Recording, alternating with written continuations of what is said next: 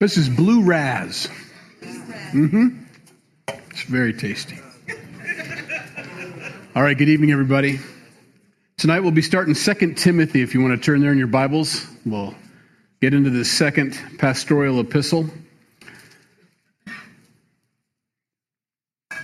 While you're turning there, I just ask you to pray for the camp as we get closer and closer um, for the preparations to go well. And we're starting to gather more things from the grocery store and freezer and, and all these things and trying to make sure all of our ducks in a row for when the kids get there and just pray that everything goes well. Also, for the people that are volunteering to help and uh, minister to these kids, uh, interesting things will happen to them spiritually this week as well. It always does. So pray for their perseverance and, and protection. Um, anyway, let's pray and we'll get started. Lord, we thank you for your word tonight. We thank you that we're able to dive into this first chapter of Second Timothy, and we pray that you would speak to us as Aaron prayed. We do want to hear from you and your spirit.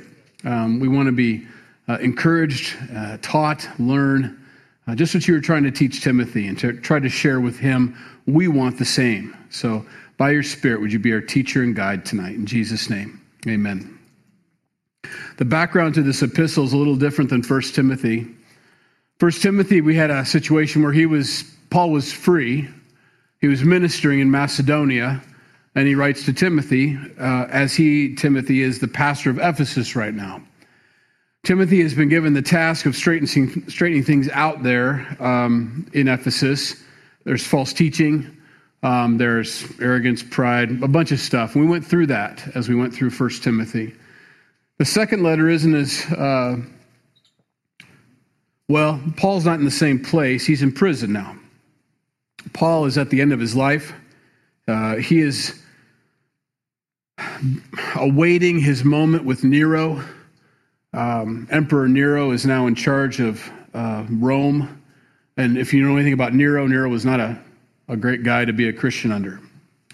And so the persecution of the church, the fire that's come upon the church in a bad way, not the good fire, not the Holy Spirit fire, but the other fire, the, the, the removal of the church, or the attempt to anyway, is, is very severe right now. It's a, it's a dark time for the church. And what's happening is Christians are leaving the faith in droves at this time. Paul's going to talk about a few of those folks who were ministers and are no longer ministering because the persecution is too much. And fire does do that. Persecution does show and produce, uh, expose, maybe that's the best word to use, those whose faith was genuine and, and those that were along for the ride while it was rosy. Um, persecution is always good for the church.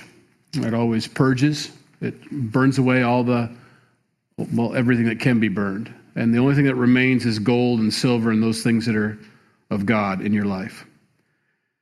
So it's a hard thing to watch a, a, a, persecution take place. It's hard to watch anybody suffer, anybody go through hardship and difficulties, whether that's individually in someone's life or whether that's uh, as a society, like what's happening here in this letter.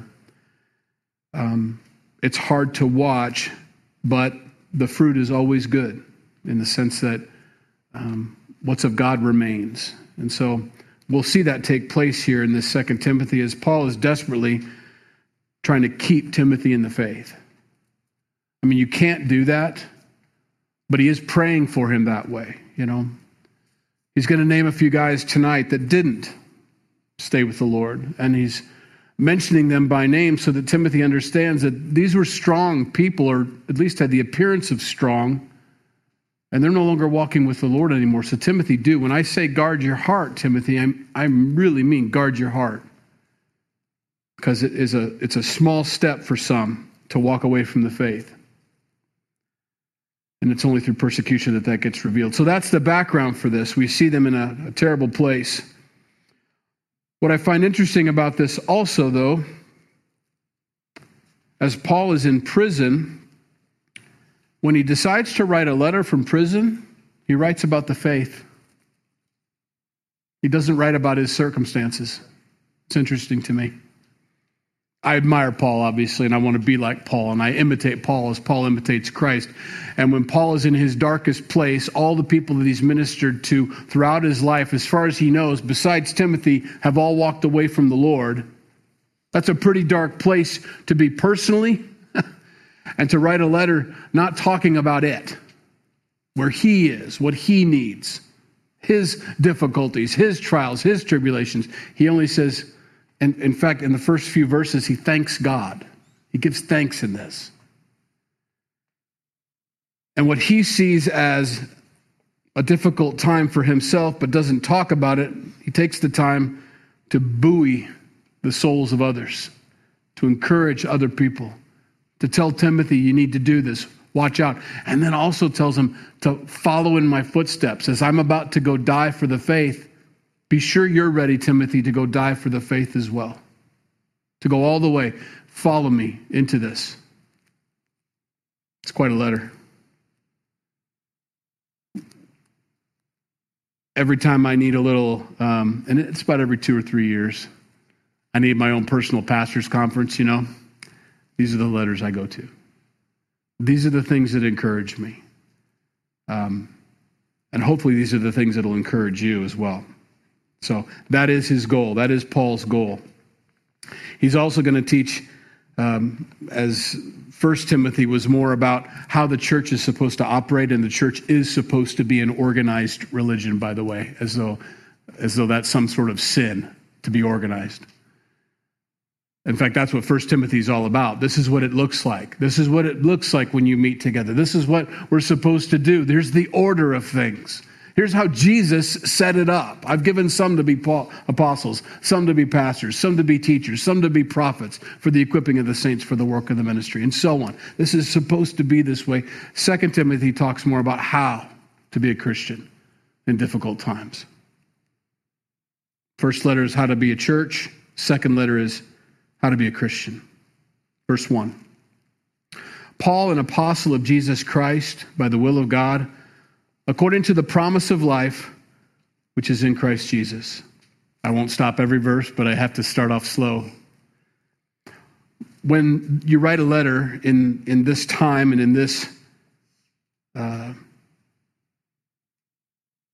in this region, you start off with like we would write a letter and at the very end we'd say sincerely jd dirks or whatever your name well they start off that way so you know who's writing it right away. You don't have to uh, undo the whole scroll and find out who wrote it first so you understand what's coming. It's the first line. And, and when he writes this first line he makes sure that timothy who he's going to call in the second verse beloved son that's not in the that's not the title i'm writing to you in.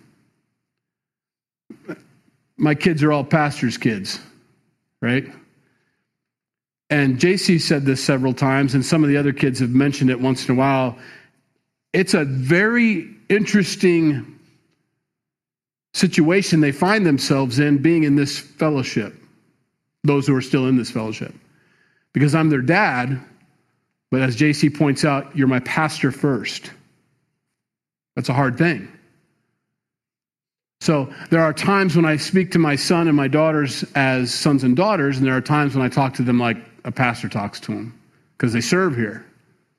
So when I talk to them like servants, you know, hey, what's up with that? You know, stop doing that. I don't want that anymore. This needs to change. Or I, I don't know why I have to tell you this every every time. You know, I, I'm I'm a little bossy when it comes to those things. This this should be we should be over this by now, kind of thing. And they've got to receive that like a, they would a, a pastor from a pastor. I do other encouraging things for them too as pastors, but some, that's the hard one right there. Other times I talk to them like a like a dad, you know, pastor hat off, dad hat on. Well, Paul has that same situation with Timothy. Timothy's a son in the faith, someone who led to the Lord, someone who's he's nurtured and brought along and encouraged, you know. But he wants him to know this letter isn't from that hat, it's from the hat of an apostle to you, Timothy, who is a pastor. And I want you to hear me and I want you to take this letter that way, you know. So it says, Paul, an apostle of Jesus Christ by the will of God, according to the promise of life which is in Christ Jesus. To Timothy, my beloved son. I, I do love you, son, you know, he mentions. but I've got some hard things to share with you. Grace, mercy, and peace from God our Father and Christ Jesus our Lord. To all three, in all three pastoral epistles, he adds the word mercy to grace and peace. Grace and peace, Paul writes in all of his other epistles, except in these three letters, he adds the word mercy. And there's a reason for that. Because although every pastor, Timothy, I, I know you're to serve God, but I also know that you're not going to do it right perfectly every time. I want you to know this that Jesus Christ deals with you with grace, mercy, and peace as well. You know? Nobody wants to blow the calling. Nobody wants to do it wrong up here or out there or anywhere you serve. Nobody wants to make the mistakes, but you're going to. And you're going to be corrected for it. And you're going to be called on it. And it's very easy to hear that that's coming from horizontal relationships with people and think that that's the same way God deals with you, and He doesn't. Now, He's not happy with your mistakes either. Don't get me wrong. He's a father who puts on the God hat, the Jesus hat, and the Father hat, depending on how He needs to talk to you as a servant or as a minister, which is what minister means servant. But he wants Timothy to know what I'm about to tell you is a hard thing, but I want you to know this that although it's hard, it comes from a place of love, and God deals with all of us ministers with grace, mercy, and peace. You're going to do the best you can. And when it comes before when it comes to you standing in front of Jesus, the, the mercy seat of Christ, the, the, the gates of heaven, we say all the time, he's going to deal with you this way with grace, mercy, and peace. He's going to look at your heart. He's going to understand your motives. He's going to know that you're but dust also and that you make mistakes. So he encourages us that way. Now, as a beloved son, the persecution that's coming upon the church, you could write one of two things. He's going to write one, which is this Timothy, hold fast, follow me to death. Whereas if you're writing to a son, you might want to say, Run for your life, keep your mouth shut. That's the way to stay alive. But that's not what he tells Timothy. This is a hard letter to write. It'll be a hard letter to read for all of us. It's a hard letter for Timothy to read, but even a harder letter for someone who loves someone on the outside. Hey, I'm in prison, about ready to die for the faith. I'm here to write you a very special letter, Timothy, from love. You're going to die too. And I want you to follow through with that. Can you imagine that responsibility? Knowing that Timothy is going to do and going to follow the letter that you write to him. You're about to write to him. I don't care what happens to you. I don't care what they do to you. Stay with Jesus and follow the gospel, no matter what. It will end up here where I am. But that doesn't matter. That's not why we follow the gospel. We follow the gospel and we do what Jesus says because of who he is and because of what he's done for us, because of his care for us, his love for us, because the gospel is all that matters, and you can't change that to avoid persecution. So follow me. Hard letter to write.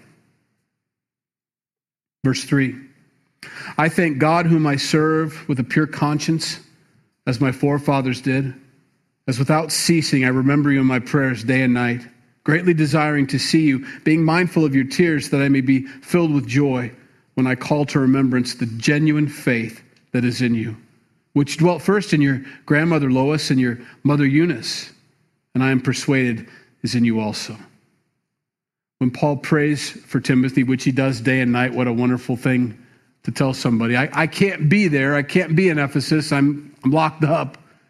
But know this that I'm praying for you day and night. And when I pray for you, I also thank God for your genuine faith because there's two types of faith, and James talks about that also. There's faith and then there's genuine faith.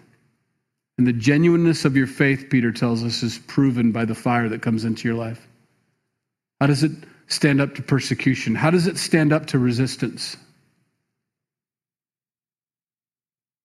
I thank God for you when Paul's in his darkest place at the end of his ministry, it ends up in a dark, cold cell in Rome, not on an island with a retirement and a great 401k and grandchildren surrounding him.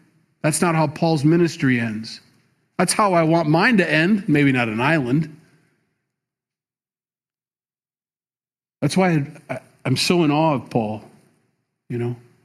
It's hard for me to grumble and complain as I read this letter. What in the world could I possibly grumble and complain about? You know?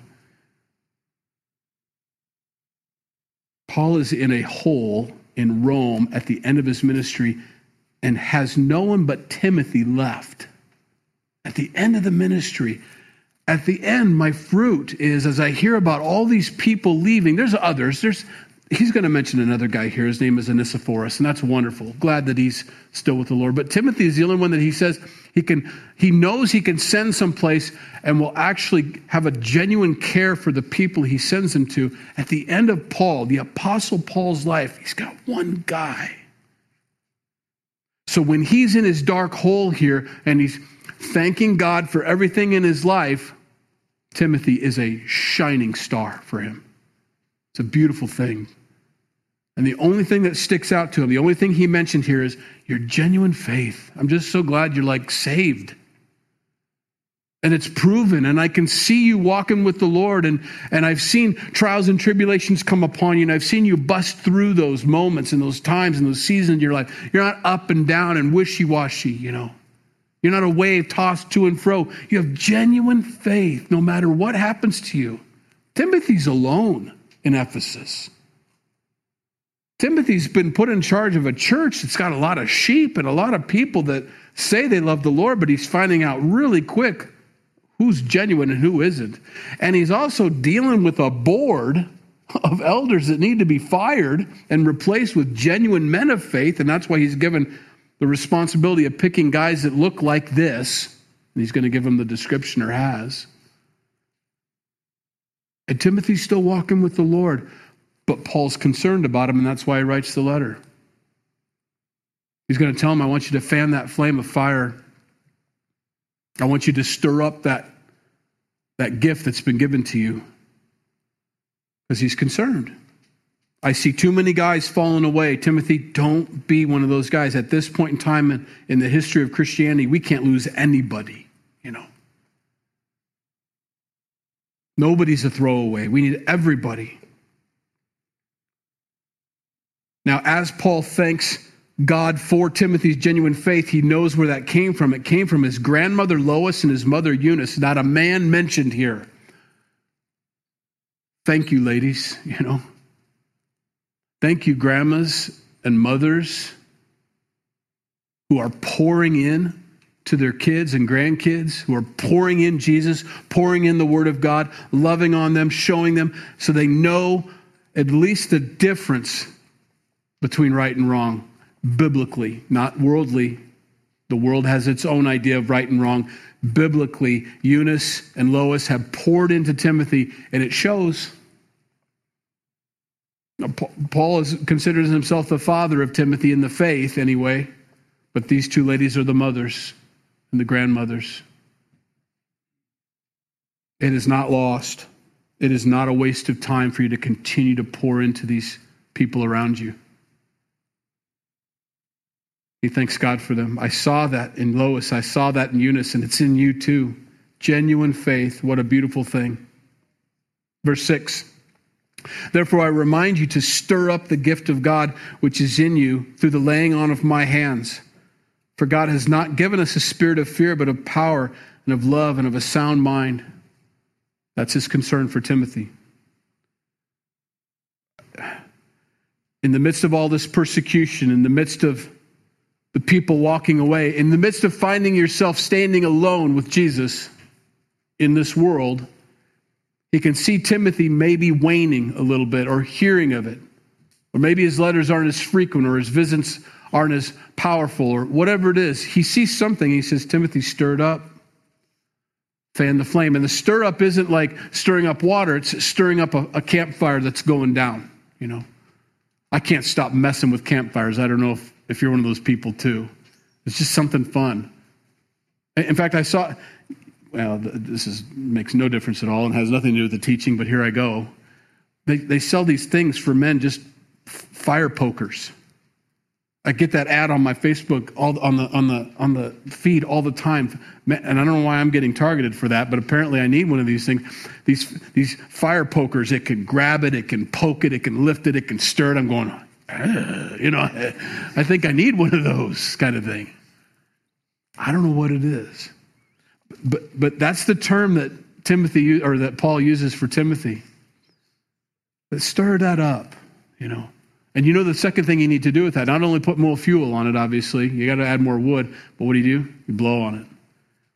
I still have that picture of camp when we couldn't get the wet wood fired up for the for the initial bonfire that night. Do you guys remember that photo? And there's Josh Mullins with a leaf blower.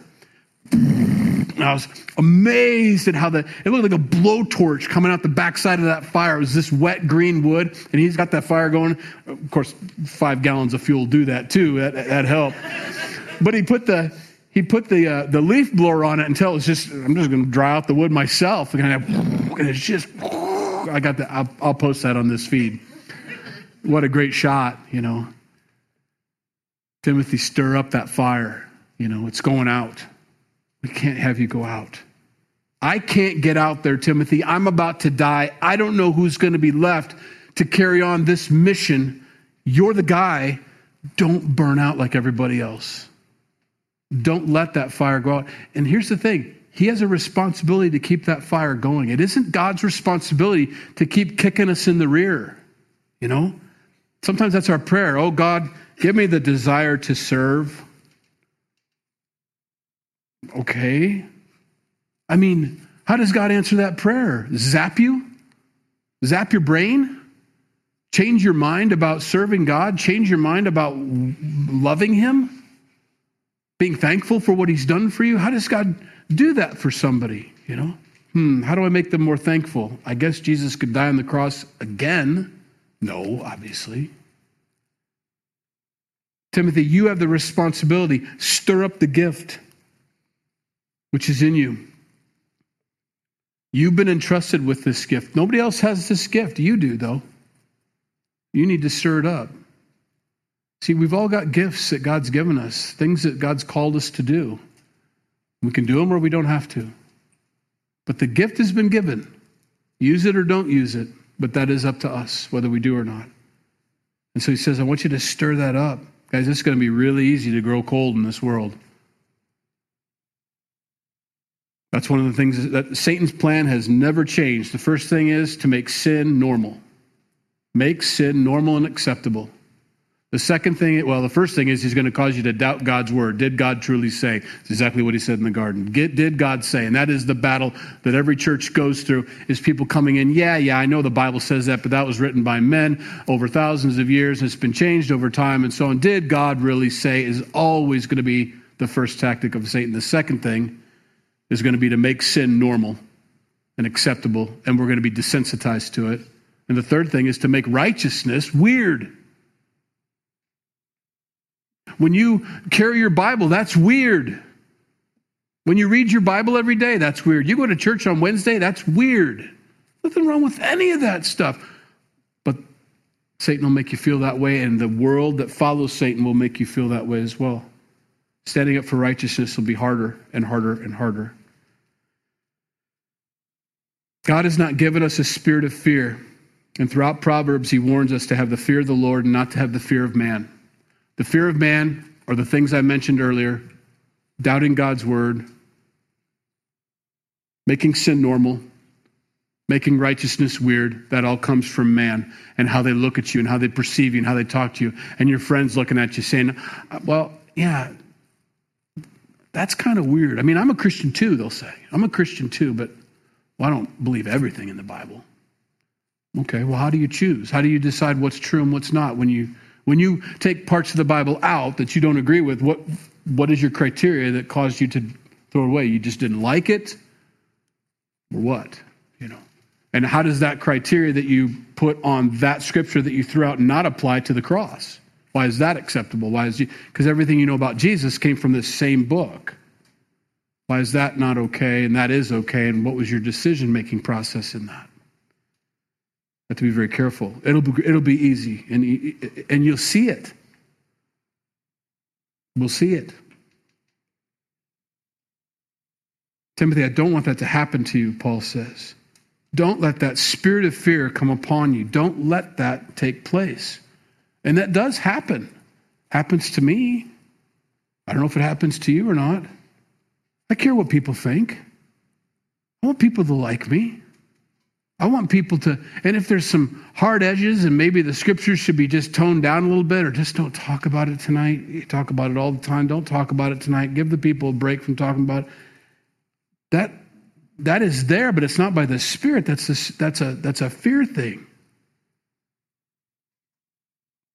I don't want to be known for beat 'em, bust 'em. That's our custom go, God, go, you know, either. I don't want to be that church. But I don't want to neglect, like Paul is not neglecting, to teach Timothy to stand strong when it gets really, really hard. This is a hard letter for Paul to write. You're writing to the last guy a hard letter. It doesn't make sense, does it? The last guy standing out there, you're like, well, maybe I ought to, maybe I ought to stroke him a little bit, you know. You're a really good boy. Sure do love you. You're doing great. You can do it. Paul says, I don't have time for fragility. You're going to have to be hard, buddy. You're not going to make it unless you're not, unless you are. I don't mean hard hearted, I mean thick skinned able to go to battle, able to go to war, able to understand what you believe and know why you believe it, but with a heart of love and compassion, willing to do battle with darkness and evil for the sake of the good and the people that need to be saved from it. The gospel is about saving people from hell, pulling people out of their current condition of walking with Satan and sinning. That's a hard walk. That's a hard battle in a world that doesn't want to hear it and doesn't want to change. And God calls us into that place of serving. Verse 8, therefore, do not be ashamed of the testimony of our Lord, which is the gospel. Jesus Christ died on the cross for our sins and rose from the dead. Don't be ashamed of that. Is Timothy ashamed of that? I don't think he is. But Paul is worried that Timothy will become ashamed of that something that he doesn't want to say out loud, something that he doesn't want to talk about as much because it only brings another whipping, like Paul got every time he talked about Jesus. Don't be ashamed of the testimony of our Lord, nor of me, his prisoner. Don't be ashamed of me being in prison. Remember, that was the Corinthians' problem. The Corinthians liked the eloquent guys, the guys that they'd pay to come in and teach and told them what they wanted to hear and didn't really talk about the sin about the guy living with his mom right there in the in the church and all and the, the weirdness that was going on there. He just he was just positive and encouraging, and I like that. And Paul says, How am I excluded? I started that church. I began that work in you. How is it now offensive? What have I how have I changed? The thing that caused you See, Paul's struggle with the Corinthian church was what bothers you about my expression of love for you? Is it my being steadfast, immovable, blunt to the point, straight up love you and and and, and won't hide that, you know? What is it about that that's bothersome to you? He says, Do not be ashamed of the testimony. Don't be ashamed of me either, Timothy, just because I'm in prison. That's hard to say. Where's, where's your rabbi, Timothy? He's in prison in Rome. You know? Oh, he's one of those guys making righteousness weird, you see. Making Paul's walk with God even, I mean, this is first century church. It's still the same problem today Paul's walk with God was weird and extreme, when actually that is normal Christianity. This is normal. Jesus' walk on this earth was normal, a normal relationship, a perfect relationship with God. Calling people from their sin into repentance so that they can be translated from the darkness that they were headed into to the light, to, to be saved from hell and and, and be able to go to heaven because of this. That, that's normal stuff. That's the essence of it. That's the, the testimony of our Lord. Don't be ashamed of it ever. But share with me, follow me, continue on the same path as me. in the sufferings for the gospel according to the power of God who has saved us and called us with a holy calling, not according to our works, but according to his own purpose and grace, which was given to us in Christ Jesus before time began. He's been thinking about us this whole time, but has now been revealed by the appearing of our Savior Jesus Christ, who has abolished death and brought life and immortality to light throughout the or through the gospel to which I appointed I was appointed a preacher, an apostle, and a teacher of the Gentiles. Don't be ashamed. Follow with me in this, and it's and it's going to bring sufferings. It's going to be hard, hard. The first thing I said last year at the regional leadership conference, and I stand by it. And it's the quote they put in the Calvary Chapel magazine of that of that conference. Look, you've been called by God. It doesn't matter what kind of hardships you're going through. You can't quit because God hasn't released you from your calling. And that's a hard thing to say to a bunch of guys that are wondering if they should quit ministering. Every year it's the same thing, whether that's regional or at the senior pastors conference. I know you guys are really having a hard time out there. You guys can do it. And I'm like, has God told you you can't? Well, no. So you're just thinking of quitting and walking away. Well, yeah. Well, knock it off. It doesn't matter. That, that's not why you're doing this. We, if Paul was doing it for fruit, he's got one guy left at the end of his ministry, maybe a couple others out there. You know what I mean? That he poured into. That's not why he's doing it. He's doing it because God called him to do it. God looked at Paul and says, I want you to tell the truth to every Gentile, and I want you to do it in love. And it's not going to end well. You're going to die by it. So Paul ministers doing that regardless of what the fruit is. That has nothing to do with him. God brings the increase. Paul is meant to plant, he's meant to water, that's his job. But the increases of God, whether there is any or isn't any, is, is God's responsibility. My responsibility is to do. And so when Paul walks into the gates of heaven with maybe Timothy by the hand, is all, I got one, you know, left.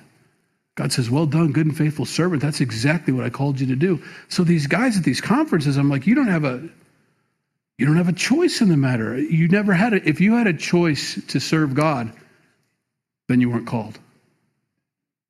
And you should have never been in the ministry. It's not a choice. It's a choice to answer it, but the calling comes from God. And if you answered that call and said yes, then that's what you do. You serve. You serve until he tells you to stop. You see why I read this every three years or so. There's a lot of things we can all be doing. This world has a lot of opportunities for us, other than Wednesday night, that you don't have to be here at all. I'm preaching to the choir, right? There's a lot of things out there. There's a lot of fun stuff. There's blues and beers. Could be doing that. Yeah. I don't know if that's happening today or not. You know, but there are times you could be doing that. You could be doing a whole bunch of other stuff other than hearing what Paul has to say 2,000 years ago. And we're in 2023. Uh, why are we studying this then? Why does God bring this up to us? Because persecution comes, difficult times come, life gets hard. And the gospel and the salvation is, is meant to carry us through those times. We serve whether it's a good day or a bad day, we serve. We love Jesus whether it's a good day or a bad day. If, if we at some time in our walk with Jesus decide to walk away from the Lord because our life isn't what we planned it to be, then we didn't come to the gospel. We didn't come to Jesus through the gospel. We came to Jesus as a self help program. The gospel is meant to save us from hell. That's taken place. My day to day here on this earth, I have no idea what tomorrow's going to bring. Every time I think about another grandchild coming, I'm like, oh, great. And of course, the humdrum uh, Eeyore in me says, oh, it's another opportunity for Satan to attack. That's another car accident phone call that I'm waiting to get. It's another person I love so much that if I hear, you know, uh, great, another person I've got to pray for and worry about the rest of my life, you know. I say that tongue in cheek. Of course, I love them and I want it, but I'm like, I know that those things can happen and those calls can happen. I've made I've made those walks up to people's front door to let them know what the highway patrol just found. And that is not a fun door knock. But that is how life is sometimes. And I've been blessed so far that the faith on the other side of that door is strong enough to grieve, mourn, weep, but give glory to God regardless. That's a, that's a moment where genuineness is discovered in faith. It's a hard place. Don't be ashamed of the testimony. Don't be ashamed of me being a prisoner. Share with me in the sufferings of the gospel because it's the power of God that gospel is. That's the only power of God. There is no other option. There's no plan B to get to heaven. That's it. If we can't stand the gospel, if we become ashamed of that, there's nothing left. The world is lost, and so are you. It's got to be the gospel. It saved he, he who has saved us and called us with a holy calling, not according to our works, thank goodness, but according to his own purpose and grace, which was given to us in Christ Jesus before time began. I've been appointed a preacher and a teacher and apostle to the Gentiles, Paul says, and I did it. I did it. Verse 12 For this reason I also suffer these things. Nevertheless, I am not ashamed, for I know whom I have believed and am persuaded that he is able to keep what I have committed to him until that day. He's committed his soul to him. Paul found rest in his ministry. I can rest in this. Some days there's a lot of fruit. Wasn't Sunday wonderful? You know, over 40 baptisms with our church and their church combined. Wonderful day, you know. And there are other days when there isn't any fruit and it's just you, you made it, you know, and you went to bed and you didn't walk away from Jesus, kind of thing, you know. There's those kind of days. I'm not ashamed. And here's how that works, and here's genuineness of faith. I don't care if you know, I mean, I do. I want you to know the Bible, that's why we study it. Uh, and I want you to understand what the Bible teaches, and I want us to understand sound doctrine. We need all of that. But if we just know that and don't know the person who wrote it, which is what Paul's talking about, then we've lost. We don't have genuine faith. Knowing the Word of God, understanding what it, you know, having sound doctrine, then we don't have genuine faith if we don't know Him. That's what Paul's saying. I, I trusted my soul to Him, I believed on Him. And I'm not ashamed of him, you see, the author of these things. So he tells him in verse 13 hold fast the pattern of sound words which you have heard from me in faith and love which were in Christ Jesus. The good thing which was committed to you, keep by the Holy Spirit who dwells in us. Don't move away from these things. Don't move away from the teachings that you've heard from me. Don't water it down, Timothy. He's already warned us in the first letter that's going to come a time when people will not want to hear sound doctrine and they'll heap up for themselves teachers that'll tickle their ears or tell them what they want to hear. And that's, that's easy to do. He tells Timothy, don't do that. Follow the pattern of sound words which you've heard from me in faith, love, which are in Christ Jesus the good thing, and it was committed to you. Paul committed his soul to God and says, God is going to keep my soul. I trust the Lord with my soul, with my life. In, in return, God has committed to us the Word of God. But he's entrusted that with us. Paul, don't change a word. And then I want you to commit these things to faithful men. Timothy, don't change a word. And that has to continue through the generations. Don't change a word. Don't water it down. Don't cave to peer pressure. Don't cave to public opinion. Don't. Stay true. Stay faithful to the Lord. We're all called to that. Verse 15 This you know, that all those in Asia have turned away from me, among whom are Phygellus and Hermogenes The Lord grant mercy to the household of Onesiphorus, for he often refreshed me and was not ashamed of my chain. But when he arrived in Rome, he sought me out very zealously and found me. The Lord grant to him that he may find mercy from the Lord in that day. And you know very well how many ways he ministered or served me in Ephesus. He mentions three people here. Two walk away from the Lord. Guys, at the end of our lives, it's about a sentence long that'll encapsulate what we've done for the Lord. There's no paragraphs. I mean, Onesiphorus gets a couple sentences, but the other two guys, they get one sentence. They turned away. If I got if I have one sentence, if you have one sentence that's going to be written at the end of your life, what will it say? You know?